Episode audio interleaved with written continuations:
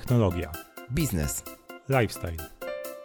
W tym podcaście chcemy podzielić się naszym doświadczeniem i zdradzić Ci, jak to wszystko razem łączymy. Bo czemu nie? Zapraszają Krzysztof Kołacz oraz Rafał Sobolewski.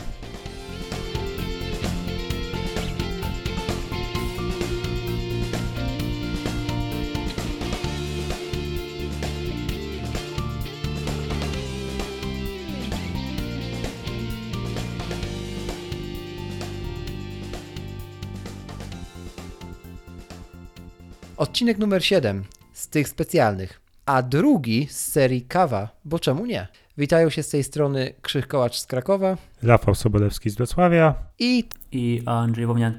Dokładnie, i Andrzej z Krakowa również, czyli kontynuujemy nasze rozważania o kawie z segmentu Specialty z Andrzejem. Bardzo dziękujemy za feedback od Was, drodzy słuchacze, dotyczący pierwszego odcinka i po nim też, którego udzieliliście. Dopytywali niektórzy z Was, kiedy ukażą się kolejne odcinki z tej serii, więc jest to odpowiedź na, na te pytania właśnie teraz, kiedy tego słuchasz. Dobrze, słuchajcie panowie, ostatnio porozmawialiśmy sobie o takich totalnych podstawach historycznych właściwie, czyli, czyli skąd, stąd, skąd w ogóle się ta kawa wzięła i, i jak to się tam za, zaczęło. A dzisiaj, zgodnie z zapowiedzią, przejdziemy bardziej do tej części związanej no właśnie z podstawami sensoryki, bo tak jak mówiliśmy w poprzednim odcinku, kawa jest podobnie jak wino, bardzo sensorycznie jakby wrażliwa, można tak chyba powiedzieć.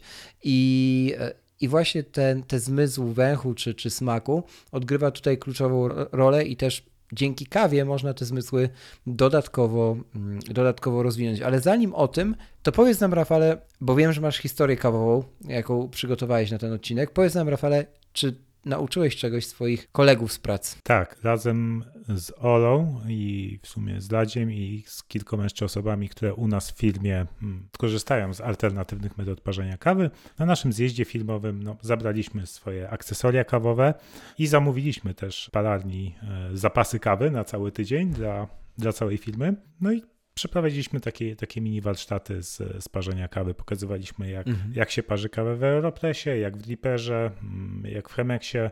Chociaż nie, Chemexu chyba nie mieliśmy. Był tylko dripper, były tylko drippery i Aeropress. No i generalnie ci, co chcieli, to zaparzyli sobie taką kawkę, popróbowali. Rzeczywiście były, były też, tak jak, tak jak wspominaliśmy w poprzednim odcinku, takie opinie, że smakuje jak herbata. No i Michałowi udało się zaparzyć kawę w Aeropressie, tak więc za pierwszym razem bezbłędnie i była nawet dobra. No i, i bardzo udane warsztaty. Z takich ciekawostek to jeszcze powiem, że Radek, który nagrywa z Michałem The Podcast, mm-hmm. od kilku miesięcy posiada drukarkę trzy D i drukuje różne rzeczy, to wydrukował taki specjalny mm, pojemnik na filtry do, aero, do Aeropressu, który przykręcasz jeszcze na dole Aeropressu, mm-hmm. więc też, też taka ciekawostka bardzo, bardziej geekowa niż kawowa. No a jeśli chodzi o sam zjazd filmowy, to, to zrobiliśmy też tak, że poprosiliśmy hotel, żeby e, zamiast takiej typowej przerwy kawowej, jaka jest na, ko- na konferencjach, to zostawili nam pusty ekspres do kawy. I sami sobie mm-hmm. zorganizowaliśmy kawę, kawę z paralni, taką, taką typowo do ekspresu, no bo wiadomo, nie będziemy codziennie parzyć kawy me- metodami alternatywnymi dla dwudziestu kilku osób, bo to by trochę czasu zajęło, e, więc tutaj niestety ekspre- ekspres musiał wjechać, ale też była to kawa o nieporównywalnie lep- lepszym smaku i aromacie niż, niż ta w identycznym ekspresie podawana na przykład w restauracji, w hotelu, przy śniadaniu, nie? Mhm. Wszyscy z firmy na samym śniadaniu nie, bra- nie brali kawy, tylko tup, tup, tup do salki konferencyjnej i tam mieliśmy swoją. Więc ta, taki protip, jeśli, jeśli jeszcze jakaś firma, nie wiem, organizujecie jakąś konferencję, gdzie dla kawowych frików, no to można tak się z hotelem dogadać, nie? Mhm. Chociaż chcę powiedzieć, że jest na to sposób, żeby parzyć alternatywne metody na większą ilość osób. Mhm. To są przecież ekspresy przelewowe automatyczne, mhm. w których możemy naraz zaparzyć od półtora litra do nawet dwudziestu litrów kawy naraz. Aha, o, no to może, może coś do przemyślenia w przyszłości. Takie, takie podstawowe domowe jako sprzęty jak Moccamaster i do takich dużych jak duże bany albo fetko, które mogą parzyć naprawdę bardzo dużo kawy. I to jest dokładnie ten sposób, który wykorzystujesz chyba w balu. Tak, w Krakowie. Tak, tak, mhm. dokładnie. Okay. To jest, to jest jakby żeby zrozumieć, co to jest, to jest e, drip, e, sposób ułożenia dripa, bo ten koszyk jest bardzo podobny do dripa albo do kality, mhm. który jest zalewany prosto automatycznie odpowiednią temperaturą wody i po prostu używamy dużego sitka i większej ilości kawy. Mhm. A żeby sobie to zwizualizować, to w wielu amerykańskich firmach występuje tego typu. Tak, tak. W ogóle przelew przyszedł do nas z, ze Stanów. Aha. To o tym porozmawiamy sobie w trzecim odcinku, kiedy mówimy, będziemy mówili o metodach konkretnie parzenia. Tam będzie właśnie więcej o, o dripie, o kalicie, czy o, e, o tego typu sprzętach. Dobrze, Rafale, czy to tyle, jeżeli chodzi o twoją anegdotę firmowo-kawową? Tak, myślę, że możemy teraz płynnie przejść do, do podstaw sensoryki. Tak, zrobimy to tak płynnie jak kawa, ale sucho. Dobrze. Andrzeju, wprowadź nas w takim razie w ten świat, bo zrobisz to zapewne najlepiej z nas wszystkich. Zadam ci takie pytanie na początek. Czy osoba, która zwraca uwagę na to, co je każdego dnia mhm. i co pije, jest w jakiś sposób predysponowana do rozpoczęcia przygody w świecie kawy, czy może jest właśnie na odwrót? Osoba, która kompletnie nie zwracała na te rzeczy uwagi, czyli jedzenie traktowała po prostu jako konieczny pokarm, a na pewno nie zwracała już uwagi na to, co, co się tyczy herbaty, czy, czy nawet wody, bo woda też ma smak, mhm. będzie miała łatwiej, bo pozna to wszystko, że tak powiem, świeżym okiem. Jak to jest z tą sensoryką na początku? Myślę, że w ogóle do czynienia z sensoryką, bo może zaczniemy od tego, co mm-hmm. to jest sensoryka. Mm-hmm. Jeżeli mówimy o sensoryce, to mówimy o wszystkich, wszystkich czynnikach, które nas wpływają z zewnątrz. Czyli to jest też dotyk, smak, aromat i dużo innych jakich rzeczy, które wpływają na nas. A jeżeli mówimy o właśnie o kawie, to tutaj mamy do czynienia z sensoryką, czyli z węchem i smakiem, i tego zaczynamy się uczyć jako dzieci. Mhm. Poznajemy, jak smakuje, jak smakują różne owoce, różne warzywa, i jakby na tym już etapie zaczynamy poznawać różne smaki i aromaty. Także zaczynamy dość wcześniej z tą sensoryką. No i później z czasem dowiadujemy się, że coś może smakować. Coś smakuje smażone, coś smakuje pieczone, czyli go, czy gotowane mhm. i I też każdy, każde warzywo czy owoc będzie smakować w tym po procesie przeróbki inaczej. Mhm. To dzieciństwo, o którym wspomniałeś między innymi, jest chyba też ważne, bo ja na przykład pamiętam z kilka zapachów ze swojego dzieciństwa, nie? To jest zapach świeżo pieczonego chleba, mhm. czy truskawek pierwszych, które się pojawiają. I, I gdzieś później, kiedy zaczyna się na poważniej traktować temat sensoryki właśnie, czy, czy rozróżniania różnych zapachów, mhm. te wspomnienia wracają mimowolnie, nie? Bo, bo gdzieś tam jesteśmy z nimi związani. I też nie będę ukrywał, że te zapachy, które pamiętamy, łatwiej rozpoznajemy też.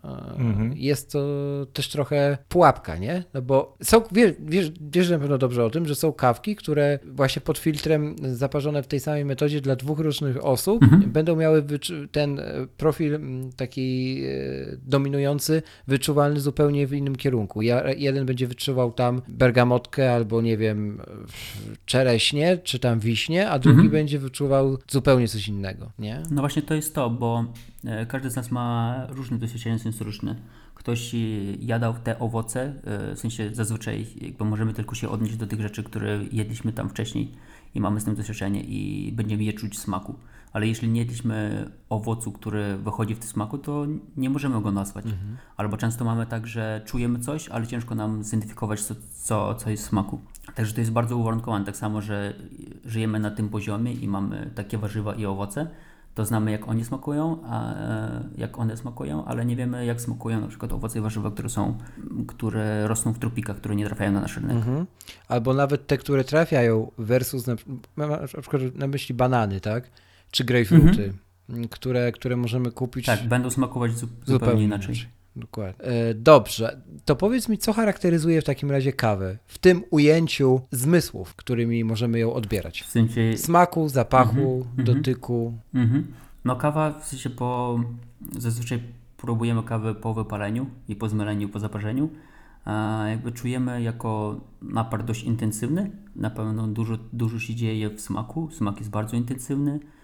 No i to już zależy od pochodzenia, mhm. skąd pochodzi właśnie kawa. Czy będziemy czuć jakieś nuty owocowe, czy bardziej kwiatowe, czy będziemy czuć jakieś orzechy, czy jakiś karmel. Mhm. To wszystko właśnie uwarunkowuje terroir, w którym rośnie kawa, też od wysokości czy tu wpływa wysokość upraw, gleba i klimat. Mm-hmm. To wszystko wpływa na smak tej kawy. Mm-hmm. Ja, a jak ty zaczynałeś przygodę, jeżeli chodzi o, o naukę sensoryki? Parzyłeś sobie ileś kawek, a. robiłeś sobie taki mini cupping w domu? Czy, a właśnie może zacznijmy, też wyjaśnimy, co to jest cupping, bo to jest też temat, który dzisiaj po, poruszymy, więc mm-hmm. od razu może płynnie, mm-hmm. bo on się chyba wiąże z tym, z tą nauką sensoryki, tak coś czuję. Tak. Tak, ale może jakby powiem, jak, jak zacząłem yes. mhm. poznawać, bardziej, bardziej się wgłębiać w sensorykę kawy. No, zacząłem próbować, żeby wgłębić się w sensorykę kawy, to trzeba chyba po prostu próbować dużo różnych kaw. I ja miałem taką okazję, bo pracowałem w kawiarni i mhm. mieliśmy z każdej palarni po kilka kaw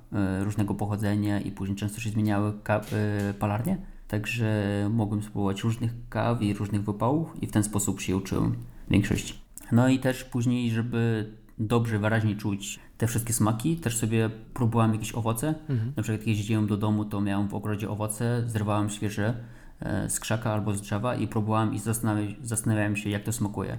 Bo często tak jest, że coś jemy i o czymś myślimy, w ogóle nie, nie zastanawiamy się, jak to smakuje. A to jest bardzo ważne. Tak, czyli traktujemy też ten, ten właśnie pokarm jako pokarm, czyli nie chcę powiedzieć zło konieczne, ale jako konieczny element dla naszego zdrowia, tak? Mhm. A niekoniecznie jako doznanie. O. Chyba to jest dobre ujęcie. Tak, i tu, mhm. tutaj też mhm. poruszyłeś tą kwestię, która jest dla, dla mnie bliska, bo ja do tej, znaczy może nie do tej pory, jeszcze zdarza mi się rzeczywiście jedzenie mhm. czy, czy wszelkie napoje, nawet jak, jak, jak piję herbatę czy kawę, to też łapię się na tym, że tak bez refleksji biorę, biorę ten kubek do ust i, i popijam i w ogóle się nie zastanawiam, mhm. co mój język czuje, jak, jakie aromaty, jaki smak, jak, jaką to ma konsystencję. I właśnie od, od kiedy zacząłem się troszkę kawą interesować i też miałem przyjemność raz być na takim cuppingu, no to z, zdarza mi się przypomnieć, że okej, okay, zatrzymaj się, powąchaj to, wyczuj te aromaty, spróbuj to nazwać, podelektuj się smakiem, nie? I to też, to też dla zdrowia lepiej wpływa, bo jak się tego nauczę, to też automatycznie będę wolniej jadł. Wiadomo, że w dzisiejszym świecie, gdzie wszędzie pędzimy, to tylko szybko, szybko coś wrzucamy na talerz i, i mhm. konsumujemy. No i to nie jest dobre dla naszego zdrowia. A dzięki kawie możemy, tak jak Andrzej wspomniał, kawa jest pełna różnych smaków i aromatów, podobnie jak wino. Więc możemy się tych smaków i aromatów uczyć, nie upijając się. Chociaż pijąc mhm. dużo kawy, no to też nie jest do was ze względu na kofeinę. No? Mhm. Tak, tak. No właśnie to, to zależy, bo każdy ma inną wrażliwość na kofeinę. Ja akurat nie mogę pić dużo kaw, bo jestem bardzo wrażliwy i później po, po krótkim, po, po niedużej ilości kawy czuję się już bardzo przepełniony energią. O, hmm. to po takim cuppingu to średnio u ciebie. Tak, tak i właśnie staram się, nawet jak prowadzę jakieś cuppingi, to staram się też udostępnić jakieś kubeczki, żeby można było pluć tą kawę, w sensie że próbować i, i pluć, bo tak, tak. naprawdę każdy, każdy inaczej reaguje na, na kofeinę. A to ciekawe, to pewnie Krzysiek jest tą osobą, który, która może spożywać więcej. Tak, tak, tak. Ja na cuppingu nigdy nie wyplułem to. Mhm. Ale też zależy, to zależy też od dnia i zależy też od ilości jedzenia, które spożywasz. Pewnie tak, mhm. pewnie tak.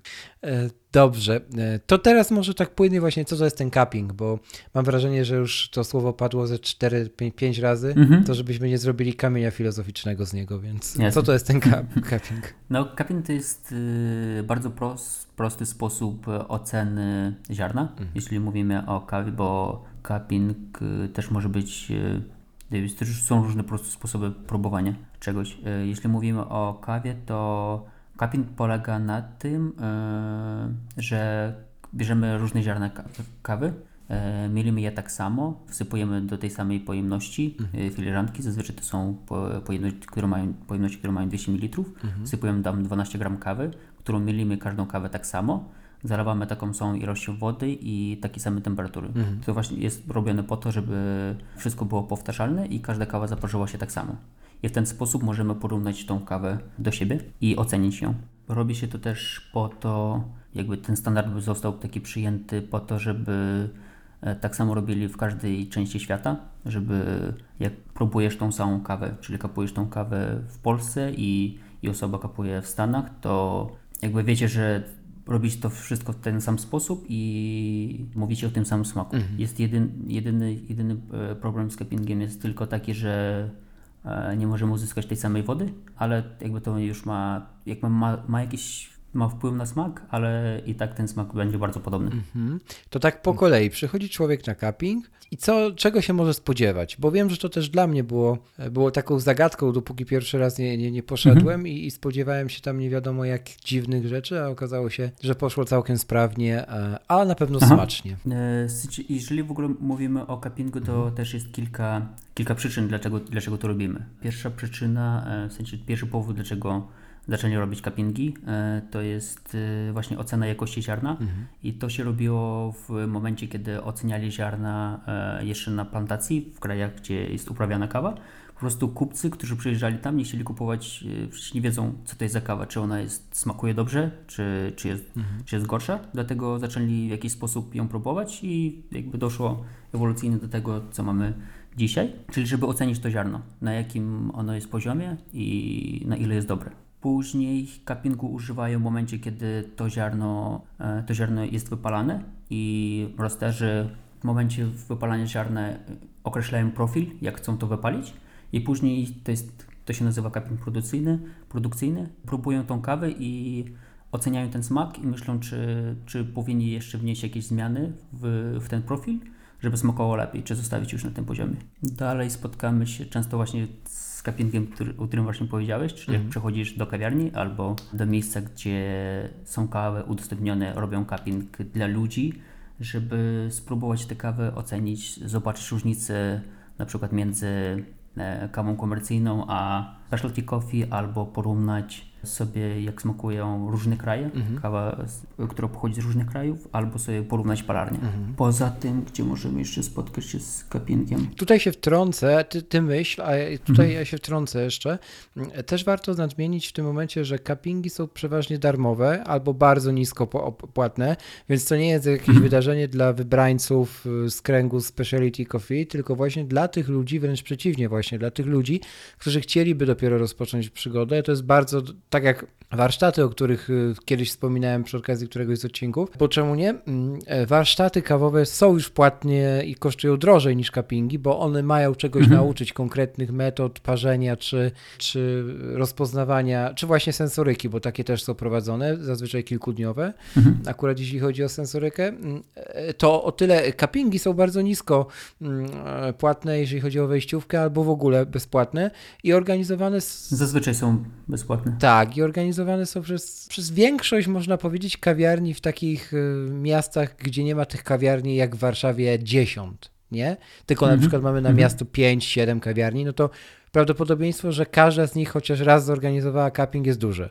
Więc naprawdę nie jest trudno na takie wydarzenie trafić, wystarczy poszperać na, na, na Facebooku czy na, na grupach kawowych i, i możecie po prostu przyjść. Mhm. I nie bać się tego, bo, bo jest to bardzo ciekawe doświadczenie. I właśnie o tym samym doświadczeniu teraz trochę, co tam się dzieje na tym magicznym cuppingu mhm. w takiej kawiarni. No chciałem właśnie potwierdzić tą informację, że jakby kawiarnie organizują e, cuppingi e, i cupping świadczy, odgrywa rolę edukacyjną, mhm. właśnie żeby osoby które przyszli pierwszy raz, zobaczyli jak smakują te kawy i że naprawdę różnią się smakiem od, od tych komercyjnych i dowiedzieli się dlaczego. Mhm. A sam proces cuppingu, właśnie to jest historia, którą bardzo często opowiadam, kiedy prowadzę cupping i opowiadam co jest po czym. Mhm. No wygląda tak jak już wspomniałem, że przedstawiamy kawki, które mamy na stole. Mhm. Zwykle to jest jakaś jedna palarnia, którą sprowadziliśmy i, i sprzedajemy albo chcemy zamówić. Wszystkie kawy przedstawiamy, opowiadamy jakąś historię tej palarni. Później te kawy są mielone wszystkie tak samo, wsypywane do pojemności dwieście mililitrów, zalewane właśnie wodą dziewięćdziesiąt cztery stopnie, dwieście mililitrów wody. Czekamy cztery minuty, żeby te kawy się zaparzyły, później przełamujemy taką małą warstwę u góry, która się nazywa... Łyżeczką. Tak, mhm. łyżeczką przełamujemy crust. Później zbieramy resztki kawy, które zostały u góry, bo reszta kawy spada na dole. W ten sposób też przestaje kawa się doparzać, bo temperatura jest już niższa i ta kawa już bardzo powoli praktycznie nie strachuje. Później oczekujemy, aż kawa przestygnie do dziesięć minut mniej więcej i później każdy może, każdy podchodzi po kolei, próbuje sobie wszystkich kaw i to jest najprostszy sposób właśnie oceny tych kaw. Okej, okay, tam są specjalne łyżki chyba e, nawet do cuppingu, nie? Tak, tak, to są łyżki, które są bardziej zagłębione, tak żeby można było zaczerpnąć więcej kawy i później trzeba zrobić takie duże szarpnięcie. Szarpnięcie, dokładnie. Mhm. Warto zrobić tak, szarpnięcie po to, żeby rozpowszechnić napar po całej jamie ustnej, żeby, żeby więcej kubków smakowych hmm. poczuło, poczuło napar. To po, tak. Podobnie w sumie jak z winem.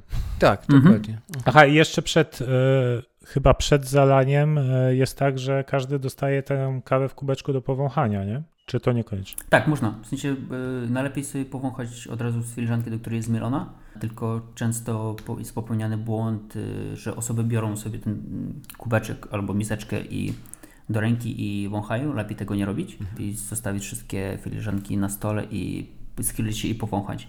Bo właśnie takie, takie rzeczy, które e, warto nie robić, jak przychodzisz na kamping. Nie warto używać żadnych perfumów, dlatego że bardzo przeszkadzają w, w ocenie tych aromatów kaw. Są dużo mocniejsze niż aromat kawy często. No i lepiej nie brać do rąk, bo ktoś może mieć e, na przykład e, ręce w, w jakimś kremie. I ten aromat może zostać na filiżance. To też, a jeszcze warto też nie jeść na przykład bezpośrednio przed cuppingiem niczego, co jest bardzo sensorycznie wyczuwalne, zwłaszcza cytrusów, mhm. bo one też bardzo zaburzają smakowanie. O tych łyżkach mhm. cuppingowych też warto wspomnieć, że można sobie taką łyżeczkę sprawić cuppingową do, do domostwa swojego za mniej niż pięćdziesiąt złotych, więc naprawdę mhm. nie są, nie warto wydawać nie wiadomo ile, oczywiście są droższe łyżki cuppingowe, oczywiście, że tak. Zawsze jest coś, co jest droższe albo tańsze w danej kategorii. Natomiast e, nie warto na początek, tak jak z termometrami, nie? Kupowanie termometru mhm. e, mogącego zostać wysłanym w przestrzeń kosmiczną za pięćset złotych też nie ma sensu na początku. Wystarczy taki do mleka. No, więc e, no. To tak tytułem dygresji. Dobrze, to mamy ten cupping. Też dodam od siebie, że na cuppingach te polarnie, które się wy, wystawiają, bardzo często też te kawy sprzedają. Można sobie taką kawkę kupić, jak nam któraś posmakuje mhm. albo wygra cupping, bo cuppingi generalnie mają też taki konkurs na koniec. Może jeszcze trochę o nim. To często, często coś takiego robią, że po spróbowaniu wszystkich kaw, jak wszyscy spróbują, aha właśnie, jeszcze mogę wspomnieć o tym, że kaw się próbuje kilkukrotnie. Mhm. Na początek próbujemy, jakie kawy są ciepłe, później Dokładnie. kolejny raz, kiedy, kiedy już przystygną, bo wtedy po schodzeniu naparu kawa smakuje troszeczkę inaczej. Często w kwasowych kawach wybija się więcej kwasowości, mhm. więcej smaku. Zależy, jak, w sensie możemy poczuć, jak kawa się zachowuje. Czasami wychodzą właśnie defekty w kawach po stygnięciu, czyli na pewno próbujemy kilka, w sensie na, na początku, kiedy jest ciepła i później, kiedy jest zimna. Czekaj, o co pytałeś? Pytałem jeszcze o ten konkurs, czyli głosowanie łyżkami cuppingowymi. Aha. On jest taki tak. efektowny. Mhm. Właśnie po spróbowaniu wszystkich kaw, mm, później na, na sam koniec wszyscy e, jest głosowanie na najlepszą kawę mhm. i każdy zostawia łyżki przy kawie, która najbardziej mu smakowała. Tak. No, taka ciekawostka, najczęściej wygrywają właśnie Kenie, tak. bo są najbardziej owocowe są i mają najwyższą kwasowość. Czyli są najbardziej różne od tego, do czego, z czym niektórzy kojarzą kawę, mhm. zanim zaczną przygodę ze specialty ziarnami. Dobrze, to cuppingi uznaję, że mamy omówione. Myślę, że możemy teraz przejść do tego, co spotkamy podczas takiego cuppingu w miejscu, w którym jest organizowany. Zazwyczaj jest to kawiarnia, tak jak wspomniałeś. No i w tej kawiarni są ludzie, którzy zawodowo zajmują się parzeniem kawy, tak zwani baryści, tak? Mhm. Chociaż różnie się ich nazywa, raz baristami, innym razem kawiarzami, jak miało to miejsce w latach dziewięćdziesiątych w Polsce zwłaszcza. Mhm. I trochę o tym zawodzie bym chciał, Andrzej, usłyszeć, czyli gdzie się można w ogóle nauczyć, czy można się wyuczyć, trochę już zdradziliśmy, że tak w poprzednim odcinku, więc troszkę pogłębimy ten temat, mhm. profesjonalnie parzyć kawę. Każdy czuje i smakuje inaczej, jak już powiedzieliśmy, więc ucząc się na baristę, tak naprawdę chyba nie ma czegoś takiego jak wzorzec pewien, tak, czyli co to znaczy, że dobrze smakuje lub dobrze parzę. Mhm. Jasne, są jakieś ramy, ale znowu wyjątkowe kawiarnie mają też to do siebie, że tworzą je nie tylko ludzie, którzy tam przychodzą, a wnętrze, które tam jest, ale też baryści, którzy tę kawę tworzą, bo robią mhm. e, to trochę tak jakby można powiedzieć z serducha swojego, czyli po swojemu. Każdy barista parzy inaczej tę samą kawę, te same mhm. ziarny. No właśnie, to, to Andrzej, jak to jest z tym zawodem? Yy, patrz, jeżeli mówimy o bariście, to oprócz tego, że powin, powinien potrafić dobrze zaparzyć kawę, powinien wiedzieć, jak dobrze zaparzyć to ziarno, żeby ono smakowało, też warto zwrócić uwagę na to, że powinien też dowiedzieć się, czego chce spróbować, czego się chce się napić kogoś, na, na co ma ochotę, mhm. i zaproponować mu, dopasować kawę, którą chciałby spróbować. Mhm. No i też powinien stworzyć dobrą atmosferę, bardzo przyjemną. To jest bardzo ważny, bardzo ważny aspekt bycie, byciem baristą. Jeśli chodzi o, o samo parzenie i jak tego się nauczyć, to to jest proces dość długi i najważniejszy, jak gdybym teraz zatrudniał kogoś do kawiarni, to na pewno zwracałbym największą uwagę na to, czy osoba tym się interesuje, czy chce tego się nauczyć i jej, jej zdolność do nauczenia się. Bo jeszcze nie mamy takich szkół, które by uczyły baristów i że po skończeniu szkoły od razu możemy zatrudnić osobę, mhm. która będzie dobrze parzyć. Także musimy nauczyć tą osobę sami albo przejąć jakiejś innej kawiarni, ale uważam, że najlepszy, najlepszym podejściem jest uczenia w kawiarni personelu dla siebie, mhm. żeby parzyli w, w tym stylu, w jakim ma kawiarnia i też uczyli się obsługiwać ludzi i też zachowali się, w sensie tworzyli, tworzyli to miejsce sami. Co do nauki parzenia, to jest dość skomplikowane, bo możemy uczyć się w kilka sposobów. Jakby to jest, są szkolenia, które możemy odwiedzić, są kursy S C A, czyli Specialty Coffee Association, które są certyfikowane, po odbyciu których dostajemy certyfikat, że możemy przejść kilka etapów nauki, od podstawowego do bardziej zaawansowanego i możemy Możemy na każdym poziomie uczyć się nowych, bardziej powtarzalnych parzyć. Mhm. Poza tym myślę, że najlepszą, najlepszą nauką właśnie jest parzenia, parzenia w kawiarni i próbowania tych kaw. W sensie uczenie się od osób, którzy, którzy mają większe na tym doświadczenie, próbowania tych kaw i próbowania parzyć powtarzalnie. Mhm. Wspomniałeś, mówiąc o, o tym zawodzie, o stworzeniu atmosfery. Ja byłem ostatnio świadkiem takiej klasycznej sceny w kawiarni Specialty, której przychodzi osoba niekoniecznie mająca świadomość tego, czym są te ziarnia, ziarna Specialty albo metody alternatywne mhm. parzenia kawy i mówi i zadaje takie pytanie bariście, a to wy nie macie zwykłej kawy? Latte na przykład. No i reakcja tego baristy, gdzie byłem akurat, była odpowiednia. A jak ty byś zareagował? Czy już przeszedłbyś wtedy do, no właśnie, do proponowania ludziom alternatyw? Czy może zrobiłbyś inaczej? Bo yy, jestem ciekawy. Nie, no jak, jak mówię, jakby powinien też dostosować yy, nie, jakby swoją propozycję te ziarna do potrzeb, potrzeb ludzi, którzy przychodzą. Jeżeli ktoś przychodzi i pyta zwykłą kawę i latte, to trzeba się dowiedzieć, jakby co, co rozumie pod, pod tymi słowami. Mhm. W sensie, czy mówi o takiej klasycznej latte, gdzie spieniamy bardzo intensywnie mleko i mamy trzy poziomy, dwie warstwy mleka i wlewamy tam po prostu kawę. Mhm. Czy chodzi mi o taką kawę, czy on by chciał spróbować podwójne espresso z dużą ilością mleka. Czy jakby tutaj trzeba zrozumieć osobę pod tymi słowami, co ona myśli. No i wtedy powiedzieć to, to, co masz w ofercie i zaproponować taką kawę, która by najbardziej pasowała tej osobie. Mhm. Ta odpowiedź, która mnie urzekła wtedy w kawiarni, to brzmiała, że no, gdybyśmy serwowali, gdybyśmy nie mieli latte, to nie mielibyśmy też tej kawiarni, więc jak najbardziej jest latte, tak? To rozbawiło, no. rozróżniło atmosferę i osoba automatycznie później zapytała, no co, znaczy powiedziała, że no to super, to poproszę, a co, co to są te alternatywy? No i można było spokojnie rozpocząć mhm. bez tej ściany takiej, takiej trochę pretensji, czy, czy niepotrzebnych, mhm. niepotrzebnej bariery, rozmowy o, o, o alternatywach. alternatywach właśnie, tak? I, mhm. i to bardzo naturalnie wyszło i, i, i faktycznie zagrało. Dobrze. Tak, tak, ale mhm. barista właśnie w tym momencie powinien jakby też swojego doświadczenia ocenić osobę, mhm. e, która przychodzi, bo nie, każdy, nie każda os- osoba dobrze odbiera żarty.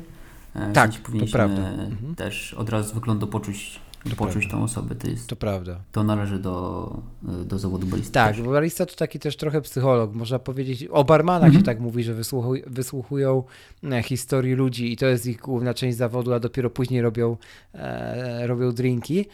Ale z, kawi- tak. z baristami w dobrych kawiarniach też tak trochę jest, bo to jednak są przeważnie gaduły i osoby, które lubią mm-hmm. poznawać historię. Tak się mi wydaje przynajmniej z mojego tak. doświadczenia. Mm-hmm. Dobrze, teraz właśnie są blue bary, przy których parzą alternatywy i mamy chwilę, żeby porozmawiać z, z baristą mhm. o parzeniu, o, o życiu, bo w espresso barach zazwyczaj nie mamy takiej możliwości, bo to są osoby bardziej zaangażowane w pracę przy ekspresie. Mhm. Nie mają kontaktu z ludźmi tak, zazwyczaj. To prawda.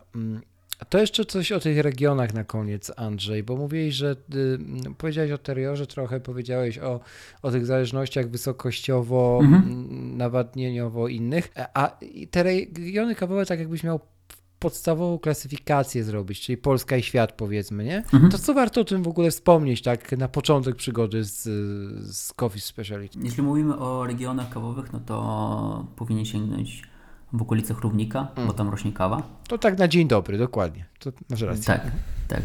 Wszędzie, gdzie rośnie kawa, tam jest Równik i okolicy. Mm. Czyli mamy kawy, które są, które pochodzą z Afryki, mamy kawy, które pochodzą z Ameryki Centralnej, trochę kaw mamy z Indii, e, ostatnio troszeczkę z Chin, sporo Brazylii. No i z tych krajów mamy kawki i one Czyli możemy powiedzieć, jak, jakie są różnice w smaku z tych, z tych krajów. Możemy o tym więcej, więcej powiedzieć. To je, mo, mogę ja, żeby, żeby było, że ja mm-hmm. też coś mówię, to może e, ja z tego, co się nauczyłem, no. to e, te afrykańskie są bardziej kwasowe, owocowe, a te z Ameryki Dokładnie. bardziej słodko, słodkie, karmelowe, orzechowe mm-hmm. aromaty wyczuwalne. Tak. I, te, i, I na tym się moja wiedza kończy, więc możesz, możesz coś uzupełnić.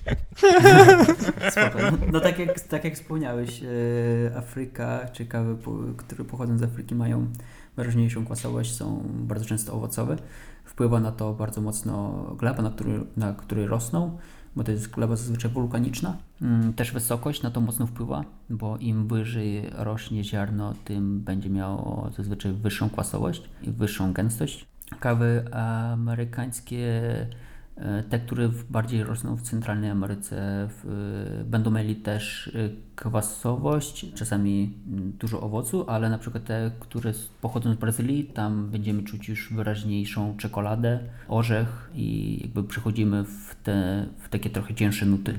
Dlatego, dlatego te kawy często używają do espresso, mhm. bo w połączeniu z mlekiem e, smak, e, robią się jeszcze słodsze i, i s, e, dużo lepiej smakują.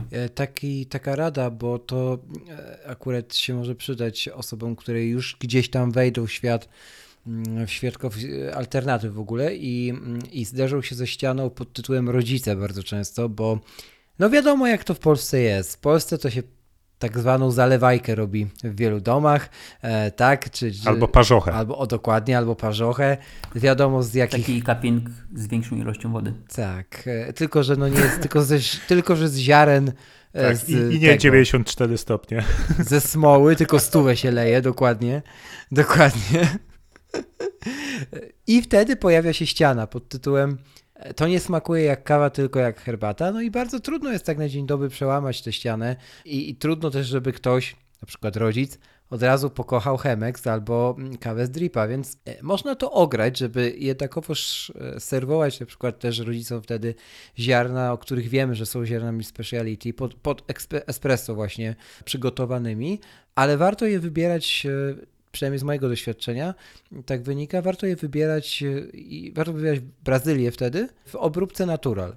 One są mhm. najbardziej zbliżone do tego, co, co się z zalewajką kojarzy, jeśli się je dobrze zrobi. Na przykład w, we Frenchu. To będziemy mówić tak. za, za, za kilka tam tygodni, kiedy nagramy kolejny mhm. odcinek. No właśnie y, chciałem wspomnieć, bo wspomniałeś o Brazylii i że zazwyczaj jest, w sensie, zazwyczaj jest obrabiana na, na sucho.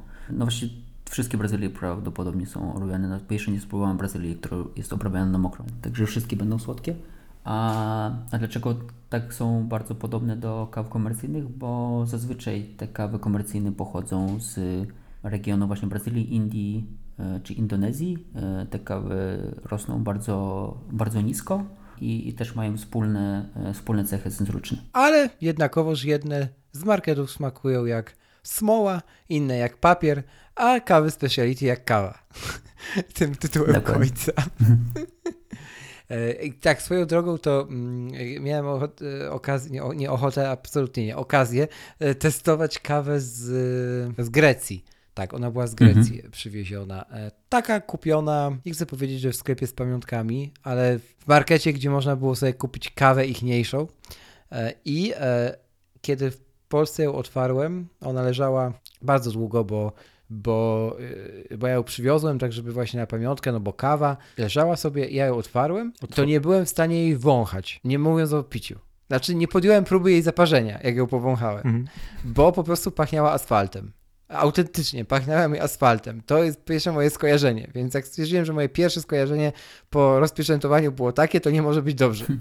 No tak, zazwyczaj jeżeli kawa ma dobry aromat, zazwyczaj będzie dobrze też smakować. Dokładnie. Tak samo jak z owocami w supermarkecie. Mhm. Ja teraz jak chodzę do marketu i kupuję jakieś owoce i warzywa, to zawsze, zawsze wącham. Mhm. I też właśnie oceniam też to, co właśnie jest sensoryka, jakby też oceniamy dotyk, w dotyku, w sensie na ile są miękkie.